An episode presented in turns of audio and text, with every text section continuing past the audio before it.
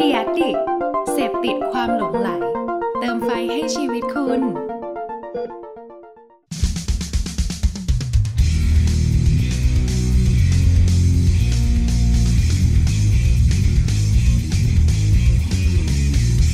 Say something พูดอะไรบางสิ่งที่ให้คุณได้คิดตาม โอเค สวัสดีครับ สวัสดีค ส รั วั บ สดี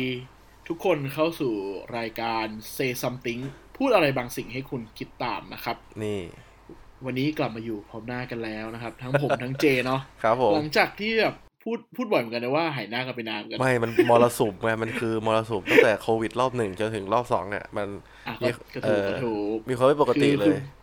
มันก็มีช่วงเวลาแหละครับ ที่สลับกันไปสลับกันมา เออ เราก็ พยายามจะออกให้ได้ในทุกอาทิตย์แหละครับ ใช่ ก็ก็เลยต้องแยกกันบ้างเนาะ อืม กว่าจะเดินทางมาถึง EP ที่ 27 นี้ มันช่างยาวนานซะเหลือเกินนะครับ ไม่ใช่ทำไมดูฟังดูทรมาน เอ้ย ไม่ไม่ อันนี้ ไม่ คือ ได้ทรมาน ไม่ได้ทรมาน แต่คือแบบช่วงเนี้ยเอาจริงๆนะ ผมแรปอัพให้สั้นๆ ว่าที่ผ่านมาเราก็จะเห็นแบบหลาย ๆ แบรนด์เนาะออกมาพูดถึงเรื่องสังคม พูดถึงเรื่องความห่วงใยกัน เยอะถ้าส่วนใหญ่ในในแง่ของแบรนดิ้งด้วยเนอะมันก็เลย ใช่ใช่ มันก็เลยแบบเอ่องานที่มันอาจจะบันเทิงหรือมีไอเดียจัดๆเนี่ยอาจจะน้อยลงช่วงนี้ ใช่ คือ คือผมว่ามัน มันเป็นเวฟแหละครับ ว่าเรารู้อยู่แล้วว่าช่วง ช่วงหนึ่งที่แคมเปญ CSR ประเภทโควิดมันออกมาเยอะมาก ช่วงโควิดรอบแรกเนาะที่เราเห็นเห็นกัน แล้วหลังจากนั้นน่ะ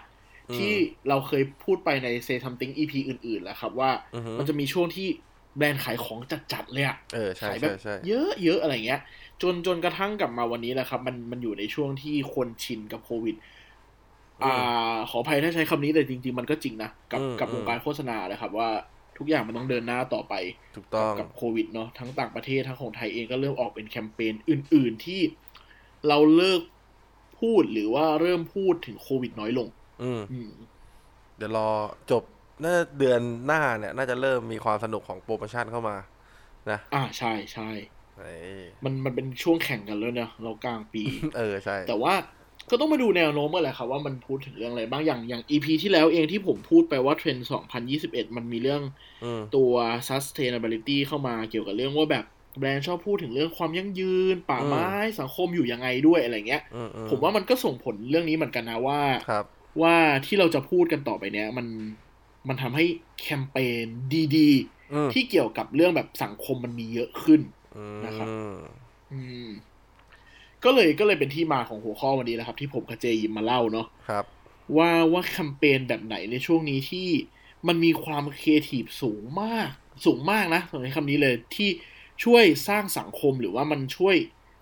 เขาเรียกว่าอะไรอะรณรงค์อะไรสักอย่างหนึ่งอะ อืม เออ มันมันจะมีความเป็นอย่างนั้นอยู่นะ เขา ค เรี รั ย บ กว่าเหมือนทำแคมเปญมาแล้วมันมีแอคชั่นต่อ เออ เออใช่ คือไม่ได้ทำไม่ได้ทำ ใช่ แบบ ใช่ แค่ awareness อ่ะเออ ไม่ได้ทำแค่เพื่อแบรนด์ด้วย เออ ไม่ได้ ใช่ ทำแค่เพื่อผู้บริโภคแต่ว่ามันพูดถึงแบบกว้างๆกว่านั้นนะ ดี ครับ เลยอ่ะ ดีเลย ดีเลยหยิบมาให้ก็มีกิมมิคที่ประหลาดแล้วกัน ใช้คำว่าไม่ค่อยเห็นเท่าไหร่เนาะ อืม เออไปที่ตัวแรกกันเลยไหม เออ จะได้ ไปเลย ไม่เสียเวลานะครับ ได้ อ่างานชิ้นแรกที่ผมกระเจหยิบมาเล่านะครับ เป็นงานจากไต้หวัน อืม งานไต้หวันตัวเนี้ยไม่ค่อยได้เห็นบ่อยนะ ปกติหมายถึงว่า ไม่รู้ทำไมเหมือนกันว่าเราไม่ค่อยเห็นโฆษณาแคมเปญ ไต้หวัน จากแบรนด์แบบประเทศพวกแบบไต้หวันแนวแนวๆแบบฮ่องกงอะไรอย่างงี้เท่าไหร่ปะ อืมใช่ใช่เหมือนเขาเน้นขายของด้วยประเทศเขาอะแบบมันขับเคลื่อนด้วยเขาเรียกอะไรอะสินค้าแบรนด์อะ อ่า เออ แบบไม่รู้สิ ใช่ใช่ คือคือมันมันจะมีความแบบเหมือนเหมือนฮ่องกงนะครับ ถ้าใครเคยเห็นโฆษณาฮ่องกงมันจะมีความขายของสูงสูง อืม เราถ้าเคยไปเที่ยวประเทศพวกเนี้ย จะสังเกตว่า โฆษณาจะไม่สนุกเท่าญี่ปุ่นหมายถึงรอบๆตัวเราอะ เออในในโซนเอเชียเนาะ เออใช่ใช่ เออ คือผมว่าแต่ละประเทศมันมีวิธีขายไม่เหมือนกันแหละครับ แต่ว่าอย่างเช่น อย่างเช่น ถ้าเราเคยไปประเทศเกาหลีเราจะรู้สึกว่าบิลบอร์ดพรีเซนเตอร์แม่งเยอะมาก อ่ะพรีเซนเตอร์อิมแพคที่ประเทศนู้น เออ เออ เพราะว่าพรีเซนเตอร์เขาสำคัญนะครับ มีไอดอล มีอะไรเยอะแยะที่ที่เอามาดึงดูดคนได้ อย่างญี่ปุ่นมันก็จะมีความแย่งชิงแอร์ไทม์ มีความเวียดอะไรขึ้นมาหน่อยนะครับ อืม อันนี้ก็เลยเป็นเป็นเคสที่น่าสนใจเพราะมันเป็นของไต้หวันเนาะ ครับ แต่ว่าแบรนด์มันครับ ก็ยิ่งประหลาดเข้าไปอีก แบรนด์เขาชื่อ Day by Day อืม Day by Day เป็นแบรนด์ชา เป็นแบรนด์ชาที่มีหน้าร้าน เออ ไม่ไม่ไม่ใช่แค่ว่าแบบเป็นชา ตามแบบพวก convenience store อะไรอย่างงี้นะ อืม เป็นชาแบบร้านชาเลยอะ่ะ อือฮึ ทีเนี้ยแบรนด์ชาแบรนด์เนี้ยครับ เขาอยากทำแคมเปญเกี่ยวกับภาวะโลกร้อนเว้ย แบรนด์ แปล ชาก นะ เออ แบบ อ่ะ อยากทำภาวะโลกร้อนอะ่ะ เริ่มน่าสนใจแล้วเขาต้องมีค เออ วาม คือ แบบ เขา โกกรีนโกกรีนหน่อย เออโกกรีน เพราะเขาก็คงคิดแหละครับว่าว่าสินค้าของเขาเองมันมีความเป็นธรรมชาติแหละมั้งนะ อืม แล้วเขาเองรู้สึกว่าเขาอยากให้คนรู้เรื่องนี้มากขึ้นครับ ทีนี้ไอ้พออยากให้รู้เรื่องนี้มากขึ้นอ่ะ ความที่มันเป็นร้านชา เขาเลยไปคิดมากกว่าการที่ทำโฆษณาโปรโมทหรือทำอะไรสักอย่างหนึ่งเขาไปเล่นกับขนมเว้ย อืม ขนมในร้านเขาเลย อ๋อมันเป็นของคู่กับชา โโลต อะ ครับ ใช่ เออมันเป็นของช็อกโกแลตมันคือช็อกโกแลตด้วยมันคู่กับชาเวลากินมันต้องกินกับชาอยู่แล้วถูกปะล่ะ เออเออเออ ทีเนี้ยไอ้แคมเปญอ่ะ มันชื่อว่า disaster ช็อกโกแลต ครับอืม หรือแบบช็อกโกแลตน่ากลัวน่ากลัวอะ อืม แปลเป็นไทยอย่างเงี้ยแต่มันไม่ได้น่ากลัวขนาดนั้นนะ อืม คือมันมีเหตุผลหนึ่งเว้ยเจ อืม คือที่ที่ที่แบรนด์เขาบอกว่าทำไมเขาต้องทำเป็นแคมเปญช็อกช็อกโกแลตซึ่งไม่รู้แถหรือจริงนะ ม คือเขาก็บอกว่าจริง ๆ แล้วอ่ะภาวะโลกร้อนเองอ่ะก็ทำให้ต้นโกโก้มันลดลงด้วย นั่นแน่ มันทำให้ช็อกโกแลตอ่ะผลิตได้น้อยลง นั่นหมายความว่าถ้าโลกร้อนไปเรื่อยๆอนาคตเราก็ไม่ได้กินช็อกโกแลตแล้วนะเว้ย อ่ะเอาแบบโล ซึ่ จิก ง กูว่ามันมันกูไม่รู้ว่ามันเป็นยังไงเว้ยแต่กูว่ามันเป็นไปได้สูง เกี่ยวกับการเกษตรแล้วกันอ่ะ อ่ะ กว้างกว้าง ก็ถูก กว้างๆเออ แต่แต่โลจิกจากการทำแคมเปญอย่างที่ที่เจบอกน่าจะถูกต้องกว่าก็คือมันกินคู่กับชา เออ เอ อ ใช่ใช่ แต่เพราะ ก็เลยหยิบมาเล่น อ่า อันนี้เป็นอีกหนึ่งวิธีนะ ผมขอขยายสั้นๆ คือเวลาเขียนเคสให้ใหญ่อะก็คือปูความ เนี่ยแหละครับ ปูความเขาเรียกอะไร ขยี้ให้มันใหญ่จนลีดนำมาสู่ไอเดีย นี่ ใช่มีมีที่มาที่ไปที่ทุกคน เขาเรียกว่าอะไรฮะ เห็นพ้องต้องกันได้และอินกับมันได้ อืม เออ ใช่ เป็นเป็นที่มาที่ทุกคนเข้าถึงได้แหล้วครับ ครับ ตัว disaster chocolate เนี่ยแหละครับ มันมันมันมีไอเดียที่ว่าเขาอะทำเมนู อืม เมนูที่กินคู่กับชาแหละ เป็นช็อกโกแลตออกมาทั้งหมดเก้าแบบ ซึ่งไอ้เก้าแบบเนี่ย มันเล่าปัญหาโลกร้อนที่ไม่เหมือนกันครับ ซึ่งมันมันไปอยู่ที่หน้าตาด้วยนะเอออ ม มันหน้าตาจะไม่เหมือนกันเลย ผมยกตัวอย่างครับ อย่างเช่นตัวโอโซนโฮช็อกโกแลตโอโซนโฮช็อกโกแลตอะมันจะเป็นช็อกโกแลตบาร์ครับ ที่มันมีรูเหมือนเจาะเป็นชั้นโอโซนที่มันโดนทำลายเนาะ ม หรือตัวพวกแบบว่า ตัวฮีทเวฟแบบคลื่นความร้อนก็จะเป็นช็อกโกแลตไหลๆ เป็นแบบหน้าตาทำเป็นรูปตึกอะครับ เป็นรูปเมือง แล้วแบบไหลออกมา อืม คือไอ้เก้าอันเนี้ย มันพยายามจะอธิบายโลกร้อนในแบบของตัวเอง ซึ่งความเจ๋งของมันอะคือหน้าตาของตัวช็อกโกแลตครับ มันไม่เหมือนกันถูกปะ อืม ที่ที่บอกไป แต่วิธีการเสิร์ฟมันก็ไม่เหมือนกันด้วย คือ ม อารมณ์เหมือนแบบเราเข้าร้านของหวานแล้วมันจะมีวิธีการเสิร์ฟแบบเจ๋งๆอะนึกออกใช่ไหม อืมอืมอืมอืม ไอตัวเนี้ยก็เหมือนกัน ผมยกตัวอย่างฮีทเวฟครับฮีทเวฟตัวเนี้ยมันเป็นมันเป็นที่ผมบอกเนาะช็อกโกแลตมันทำเป็นรูปตึกเลย แล้ววิธีการเสิร์ฟของเขาครับ เขาจะเอาเข้าไมโครเวฟก่อน เพื่อให้ตัวตึกอะมันละลายด้านล่าง อื ถามว่าเพื่ออะไร มันเป็นมีนิ่งที่บอกว่า เห็นไหมรังสีความร้อนจากภาวะโลกร้อนอะทำให้บ้านเมืองเรากำลังพัง อืม เป็นเหมือนตึกค่อยๆละลายละลายลง หรืออย่างอย่างตัวอื่นถ้าผมเห็นภาพง่ายขึ้นนะครับ ตัว ตัวที่มันเป็นช็อกโกแลตที่พูดถึงเรื่องระดับน้ำทะเลสูงขึ้นครับ เขาทำเป็นบาร์ช็อกโกแลตครับ มันชื่อ Rising Sea Level Chocolate คือมันเป็นช็อกโกแลตบาร์สีขาว อืม ที่มีสีดำอยู่ด้วย เป็นรูปรถทำเป็นรถเหมือนจอดอยู่หลายๆคันใช่ปะ อืมอืม แต่ตอนเสิร์ฟอ่ะเขาจะเสิร์ฟมาบนนม แล้วเวลาตอนจะกินอ่ะ ไอบาร์ช็อกโกแลตที่มีรูปรสอ่ะ มันจะค่อยๆ จมลงไปเรื่อย อืม ๆเขาก็บอกว่ามันเหมือนกับน้ำทะเลที่สูงขึ้น แล้ววันหนึ่งอ่ะ คนก็จะไม่มีที่อยู่ เพราะว่าน้ำทะเลจมทุกอย่างลงไป โอ้โหนี่นี่นี่เราพูดถึงช็อกโกแลตนะที่เสิร์ฟ อันนี้เรา ะ พูดถึงช็อกโกแลตนะ นี่ เออ พูดถึงเมนูของหวานนะ เออยังไม่ หรือ พูดน อ่ะ เออย กยกตัวอย่างอีกอันหนึง เออเออ บัสไฟช็อกโกแลตมันพูดถึงเรื่องของควันครับ ควันไอตัวเนี้ย มันก็จะเสิร์ฟมาพร้อมกับเหมือนเป็นปล่องอุตสาหกรรมอะทำช็อกโกแลตเป็นรูปกลมๆ แล้วมันเสิร์ฟมาพร้อมสโมกเลยเว้ยคืออารมณ์มาว่ากินแล้วแบบต้องแหวกควันเข้าไปกิน ให้เห็นว่ามลภาวะทางอากาศที่เกิดจากภาวะโลกร้อนอะมันรุนแรงแค่ไหน คุณก็พิสูจน์ด้วยตัวเองก่อนกินนี่ไง เออ เนี่ยคือแคมเปญตัวตัว Disaster Chocolate จาก Day by Day ซึ่งอย่างที่ผมบอกมันมี 9 แบบและวิธีการนำเสนอมันประหลาดมากสำหรับผมนะ ผมรู้สึกว่ามันเจ๋ง เพราะว่าปกติผมไม่ค่อยเห็นแบรนด์อะไรที่พยายามจะหยิบของกินมาเล่น แล้วเป็นของกินที่เสิร์ฟในร้าน เขาบอกว่าผลลัพธ์ของแคมเปญเนี่ยครับทำให้คน information หมายถึงว่า คนรู้เรื่องราวเกี่ยวกับภาวะโลกร้อนมากขึ้น และเข้าลูกค้าเข้าร้านมากขึ้น เอาจริงจริงๆมันมันมันคนเข้าเยอะขึ้นอยู่แล้วแหละ ลองนึกภาพแบรนด์แบบเนี้ยมาทำในไทยอ่ะโอ้คนไทยไปถ่ายรูปกันชิบหายเลยเชื่อดิ มใช่ ผมว่ามันคือเอา มันเอาความซีเรียสมาอยู่บนบนความเบาสบายอะ่ะ แบบย่อยง่ายอะ่ะ พูดถูก เออ มันก็เลยดูน่าสนใจในการรับรู้แล้วกันเนาะ มันมัน ใช่ ไม่เหมือนเขาเลยกแหละไรนักวิชาการมาอธิบายอะนึกออกปะถ้านักวิชาการมาอธิบายเกินสองนาทีผมว่าผมหาวแล้วอะแต่ถ้าสมมติว่า อ่ะก็จริงก็จริงก็จริง ผมเห็นแบบการทดลองอะไรบางอย่างในร้านมันเหมือนแบบเรามีประสบการณ์ร่วมเนาะเออนอก อืม นอกจากแบบการสั่งมาแล้วกินอ่ะเออเหมือนเราดูเราตื่นเต้นกับมันอ่ะเออแล้วเราก็เลยรับรู้มันด้วยแบบเขาเรียกอะไรแบบเข้าใจมันทั้งหมดอ่ะเออ มันทำให้เราจำอ่ะ เออใช่ใช่ใช่มันเป็นวิชวลที่จำ ว่า อ่ะ เออวิชวลจำว่าเออเนี่ยโลกร้อนมีปัญหาอย่างนี้อย่างนี้อย่างนี้นะ อะไรอย่างเงี้ย อืม อืมเป็นแคมเปญที่ดีครับ แล้วอีกอย่างหนึ่งที่ผมชอบนะ อันนี้ อืม ปิดท้ายเลย คือผมชอบ key message ของแคมเปญนะครับ เป็นแท็กไลน์ของของไอตัวไอเดียเนี้ย เขาใช้คำว่า human taste witness why the earth suffer pain ก็คืออารมณ์ประมาณว่า มนุษย์ลิมรสความหวานอะมนุษย์ลิมรสรสหวานอะในขณะที่โลกอะลิมรสแบบแบบความเจ็บปวด โอ้โหเศร้าอ่ะ เศร้านะเศร้าเลยนะ ออเศร้าดิ แบบเหมือนเหมือนตบหน้าเราว่าเอ้ยในขณะที่มันกินของหวานอยู่เนี่ย เออ โลกร้อนนะ อะไรอย่างเงี้ย อืม อืม ซึ่งซึ่งดีครับ ผมชอบแคมเปญประมาณนี้มากเลยผม มันเป็นแคมเปญประเภท ex- experimental ครับ ก็คือเป็นแคมเปญที่ให้คนมีส่วนร่วมมีประสบการณ์กับมันเนาะ อืม เออแล้วมันทำให้สนุกขึ้น ใช่ แล้วเอาจริง ๆอะ่ะแคมเปญแบบเนี้ยยิ่งมันมีหน้าร้านเราไม่ค่อยเห็นจากแบรนด์ใหญ่อยู่แล้วเพราะแบรนด์ใหญ่มันไม่ค่อยมีพื้นที่ให้เราเล่นอะไรอย่างนี้ได้มากเท่าไหร่เนาะ อืมคือผมก็เลย ก่อนที่ เออกำลังจะบอกเหมือนกันว่า จริง ๆ แล้วอ่ะไม่ต้องแต่ไม่ไม่จำเป็นต้องเป็นแบรนด์ใหญ่นะ คุณยิ่งคุณเป็นแบบพวกสตาร์ทอัพใหม่ๆ แบรนด์ใหม่ๆ อันนี้น่าสนใจมาก เพราะมันมันง่ายต่อการเขาเรียกอะไรสร้างแคมเปญเล็ก ๆ แบบนี้ที่ยิ่งใหญ่อ่ะ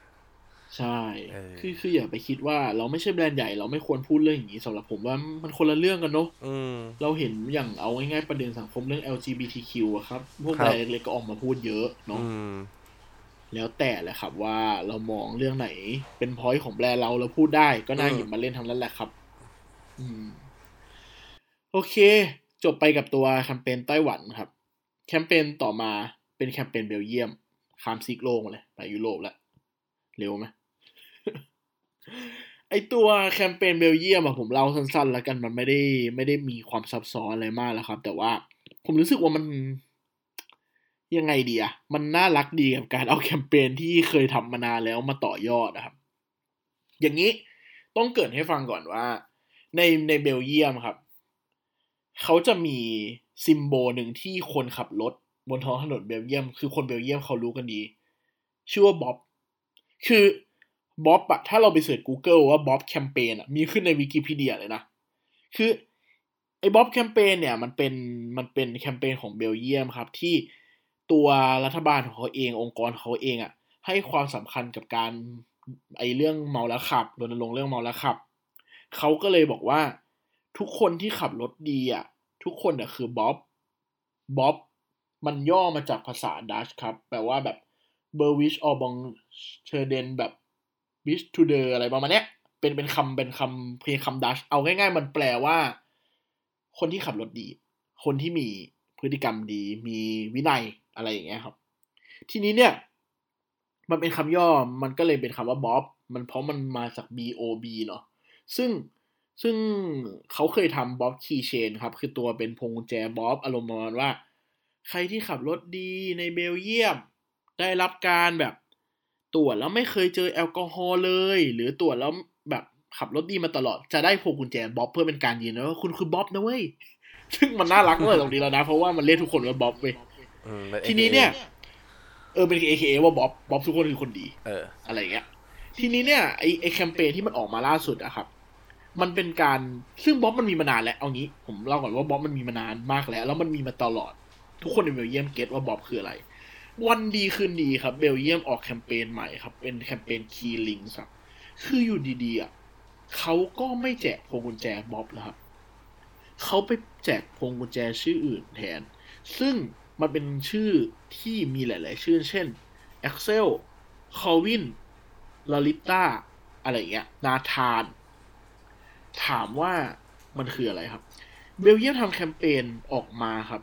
เลิกแจกบ๊อบคีย์เชนให้กับคนที่ขับรถดี แต่แจกกับคนที่ให้แอลกอฮอล์แทนแบบแอลกอฮอล์เกินอะ่ะ ให้ชื่อพวกนี้แทน ซึ่งชื่อพวกนี้ครับ คือคนที่อุบัติประสบอุบัติเหตุเสียชีวิต จากการโดนชนเพราะคนเมาแล้วครับ โอ้โหหักมุมเลยนะ ทางมูเมียเหมือนแบบเหมือนเหมือนเข้าไปอยู่ดีๆ เข้าไปเขี่ยกระโหลกคนขับอะ เออ ว่าแบบเอาพวงกุญแจนี้ไปนี่คือชื่อคนตายจากการเมาแล้วขับ อย่างเงี้ย อืมพวกนายอย่าประมาทอีก เออพวกนายอย่าประมาทอีก ซึ่งจริง ๆอะแคมเปญมันมือคือมีเท่านี้เลยครับ ที่ผมบอก แต่อย่างที่ผมว่าความความน่ารักของแคมเปญเนี้ยมันคือการบิดบิดสิ่งที่คนคุ้นเคยอยู่แล้วอะ อืม ในในประเทศเขาอะมาเล่นใหม่ แล้วเล่นใหม่แล้วมันค่อนข้างจะได้ผลสำหรับผมนะมันเหมือนว่าถ้าคนรู้ว่าบ๊อบคืออะไรแล้วอยู่ดีว่าบ๊อบมันเปลี่ยนไปแล้ว มันเกิดเรื่องนี้ขึ้นเป็นผมผมเมาแล้วครับ ผมคงรู้สึกแบบละอายชีวิต ไม่กล้าขับรถอีกสักพักหนึ่งอ่ะ อืม เออผมว่ามันก็เป็นลูกเล่นแหละครับ ที่ที่ในต่างประเทศเขาทำกัน จริง ๆ มันง่ายมากเลยนะ เพราะมันคือการแค่แจกซูวิเนียร์ปะ ใช่ ลงทุนไม่เท่าไหร่ เออเราเหมือนแจกเสื้อเมาแล้วขับอ่ะ เออ แบบเมาไม่ขับ อะไรเงี้ยนึกออกใช่ปะ อืมอืมอืม ซึ่งมันไม่ต้องลงทุนเยอะแต่ผมว่ามันเอฟเฟกต์ค่อนข้างจะดีนะครับ ตัวนี้ อืม ก็เลยก็เลยหยิบมาเล่าให้ฟังกันครับ น่าสนใจตัวนี้ก็คือจริงๆแล้วคือแบรนด์อื่นๆ ก็สามารถทำได้นะ ถ้าจะทำในเชิงแบบเขาเรียกอะไรโพซิทีฟก็ได้ แต่อันนี้มันคือแคมเปญรณรงค์ของบ้านเขา ใช่ เออก็อิมแพกดีก็ลอมัน ง เหมือนมัน ดู เล่าโพสิทีฟมาแล้วแหละ มันเลย อืม พยายามหามุมอื่นเล่า ใช่ ก็ลองดูวิธีคิดของแคมเปญนี้นะที่เล็กง่ายแล้วก็แต่ยิ่งใหญ่เหมือนเดิม ใช่ครับ เหมือนเป็นการปัดฝุ่นแคมเปญที่ที่ยังได้ผลอยู่ อืม อืม ซึ่งประเด็นเนี้ยเออเอาจริงๆนะเดี๋ยวเดี๋ยวผมว่าผมกับเจอาจจะหยิบมาเล่าให้คุณผู้ฟังฟังอีกครั้งครั้งหนึ่งเนาะก็คือเรื่องรีไซเคิลไอเดียมันมันมีบ่อยนะครับ ในต่างประเทศหรือของไทยเองที่เอาคีย์เมสเซจหรือบางอันมารีไซเคิลไอเดียแล้วมันมันเหมือนเกาะแคมเปญเดิมแล้วมันดีอะ อืม เออ นึกตัวอย่าง เดี๋ว แบบ เร ยกตัวอย่างเร็วๆแบบว่าน่าจะมีพวกแมคโดนัลล์นะที่เราเห็นกันบ่อ อื ย ม ๆน้ำอัดลม ใช่ใช่ โคคาโคล่าอะไรอย่างงี้ที่ปัดฝุ่นไอเดียเดิม โคคาโคล่าเนี่ยบ่อย อย่างแมคโดนัลเองอะ่ะ ชอบมีแคมเปญประเภท ขัดแย้งกับแคมเปญตัวเองด้วย เออ แบบอารมณ์ประมาณว่าสองปีที่แล้วออกแคมเปญอันนี้ออกมา แล้วก็ออกแคมเปญซ้ำในอีกสองปีถัดมาว่าเอ้ยไอ้แนวคิดไอ้สองปีที่แล้วมันแย่มากเลยที่เราพูดอย่างนั้นออกไป เราขอเปลี่ยนใหม่อะไรเงี้ย มันคุยกับตัวเองอ่ะ เออมันไม่คุยกับตัวเอง เออ ถูกถูก เออเออ เดี๋ยวลองหามาเล่าให้ฟังกันครับ เรื่องนี้ผมว่าก็เป็นเคสที่น่าสนใจสำหรับคนที่เขาเรียกว่าติดตามงานครีเอทีฟละกันเนาะ อืม โอเค งั้นเราไปกันที่งานสุดท้ายของวันนี้กันดีกว่าครับ อืม งานสุดท้ายของวันนี้มาจากสหรัฐอเมริกาครับ เป็นงานที่ ผมว่ามันแปลกอะเอาจริง ๆ เป็น execution ที่ค่อนข้างแปลกครับ แต่ execution แปลกอ่ะ แต่คือตอน starter หรือแบบปัญหาของมันน่ะ แม่งเกิดขึ้นได้ทั่วโลกเลยนะ อันนี้แบบว่า อ่าถูก สำหรับคนเพื่อนๆ หรือพี่ๆ น้องๆ คนไหนมีทำงานศิลปะอะต้องฟังไอเดียนี้เอออ อ่ะคืองานชิ้นนี้ครับ มันมีเป็นแคมเปญที่ชื่อว่า art for foodie อืม art for foodie เหมือนที่เจบอกว่าตอนมันมันค่อนข้างลากมาดีนะ อืม คือมันเริ่มมาจากว่าเขามองว่าในช่วงโควิดนะครับ คนน่ะเสพอาหารเสพศิลปะน้อยลง อืม ถูกปะ ใช่ใช่ เพราะว่ามันไม่สามารถไปเดินดูได้เอางี้ดีกว่า อืม แล้วยิ่งกับเมืองที่ที่เขาเอามาเป็นเคสในอเมริกาก็คือไมอามี่เขาบอกว่าจริง ๆ ทุกวันน่ะ ในทุกวีคเองของของแต่ละปีมันมันจะมีคนแบบเยอะมากเป็นล้านคนมาเสพงานศิลปะที่นี่ อืม แต่ว่าช่วงเวลานี้มันไม่มีใครอะครับ เพราะว่ามันปิด มันออกไปข้างนอกไม่ได้ งานศิลปะมันเลยเป็นแค่ สิ่งเขาเรียกว่าอะไรอะนอกเหนือปัจจัยสี่อะถูกปะ เออ มันเป็นเขาเรียกอะไรมันมันเป็น เขาเรียกว่าสิ่งที่เสพเพื่อลดสนิยม แล้วก็เพิ่ม เอออ อะไรบางอย่างเป็นแบบอาหารแบบมื้อที่สามอ่ะอ่ะ ใช่ใช่ เออ มันเป็นมันเป็นความรู้สึกที่ไม่เสพก็ได้ หมายถึงว่า ถ้าอยู่ในช่วง แย่ๆก็คือ ดอยาก กิน อะ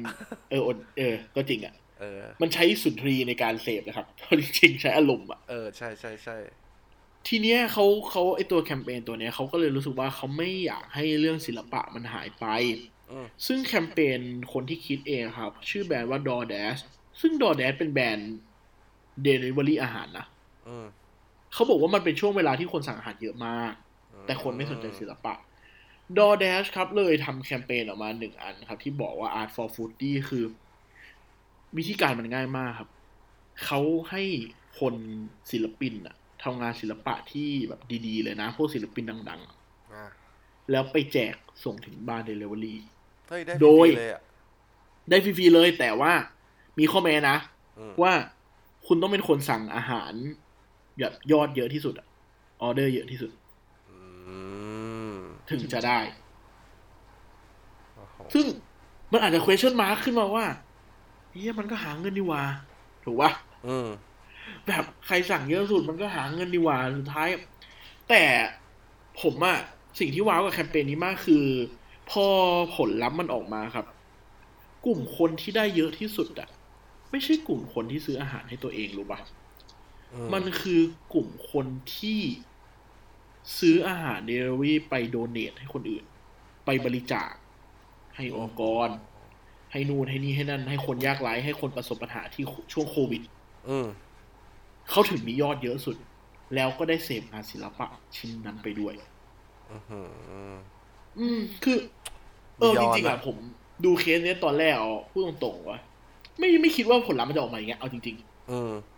ก็คงแบบ ก็คือ ว่าเป็นแบรนด์อยากจะเชียร์ยอดขายหรือเปล่า เออ แล้วก็เลยเอา ใช่ งานศิลปะมาล่ออะไรอย่างเงี้ย ๆ เหมือนอารมณ์แบบท็อปสเปนเดอร์แล้วได้เจอดาราเกาหลีอะ เออ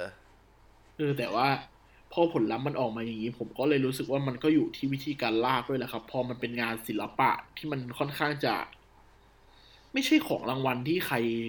ก็อยากได้ อือหือ หมายถึงว่าไม่ใช่ทุกคนที่อยากได้อะ อืม ผมเลยรู้สึกว่าวิธีการของแคมเปญมันเลยถูกบิดออกไปเป็นเรื่องที่มันมันดีอ่ะอาจจะด้วยวิธีการโปรโมทเขาด้วยมั้งครับว่า ว่า เอ้ยคุณก็สามารถไปทำอย่างนี้อย่างนี้ได้นะ อะไรเงี้ย อืม อืม คือไม่ได้มีเขาเลยกนะ ไม่ได้มีกฎตายตัวเนาะ ใช่ ว่าแบบต้องสั่งกิน ต้องพนักงานต้องส่งถึงบ้านไม่ไม่จำเป็นคือแบบ ใช่ จะสั่งไปเพื่อบริจาคหรือส่งให้ใครก็ได้ แล้วแต่ อืม เออ อันนี้ดี ก็เลยรู้สึกว่ามันมันมันทำให้ศิลปะมัน แบบโตขึ้นอีกอะเอาจริง ๆ นะ อืม มันมันเป็นเคมเอนหนึ่งที่ทำให้ให้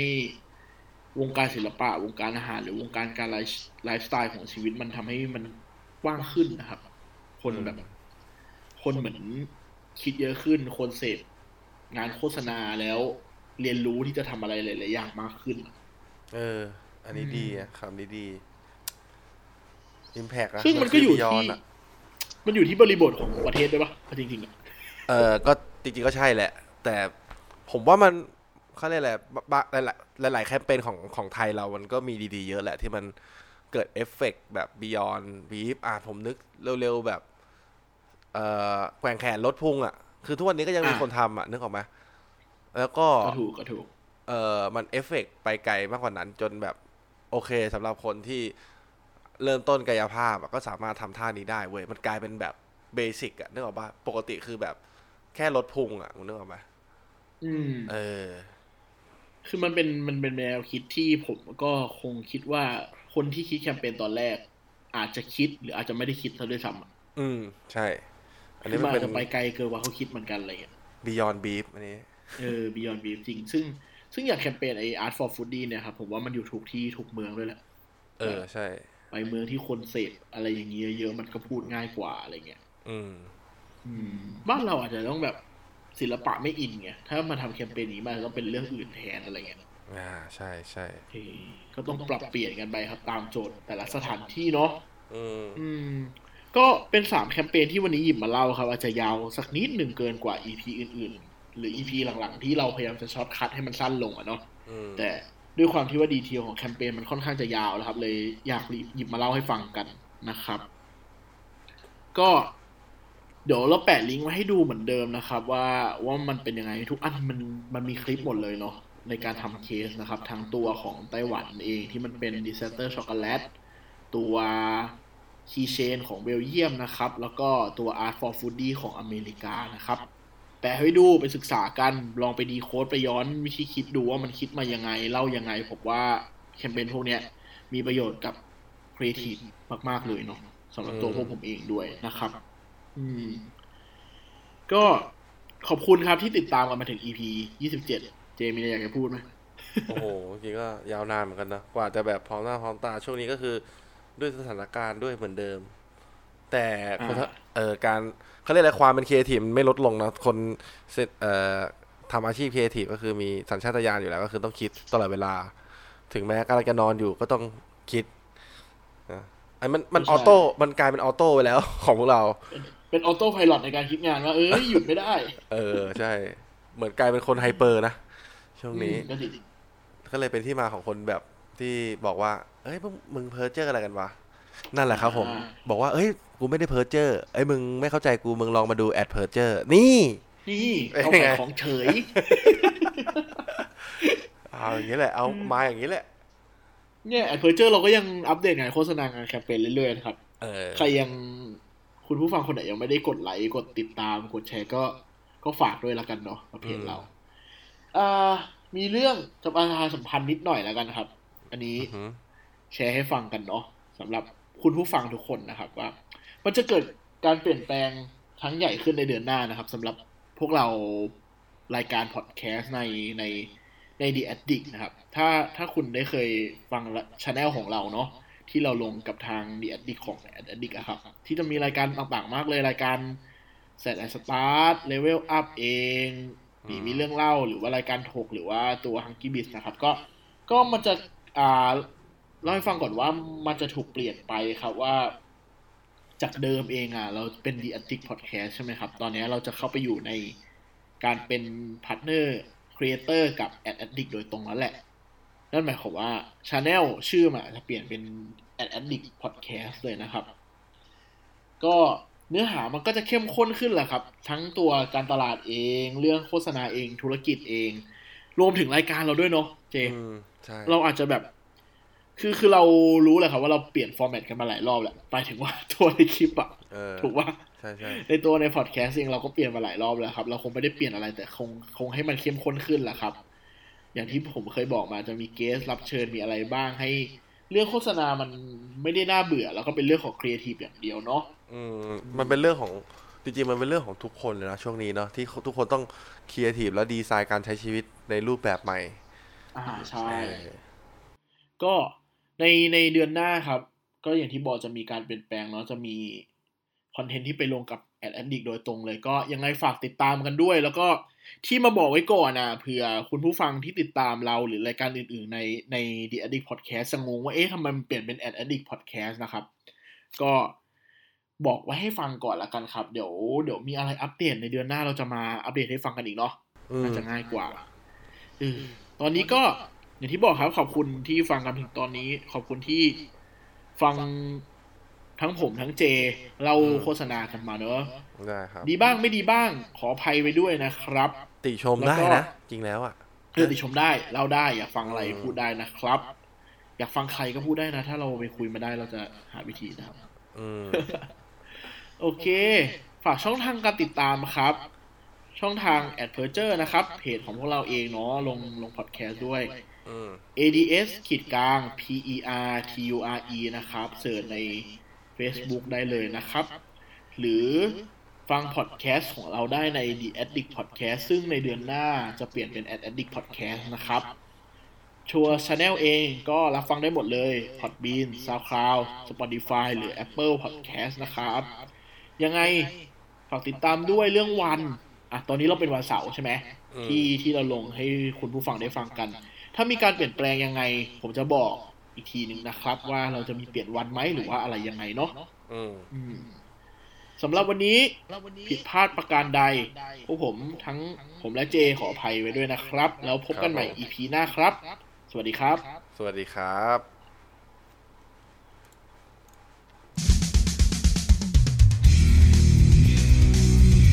เ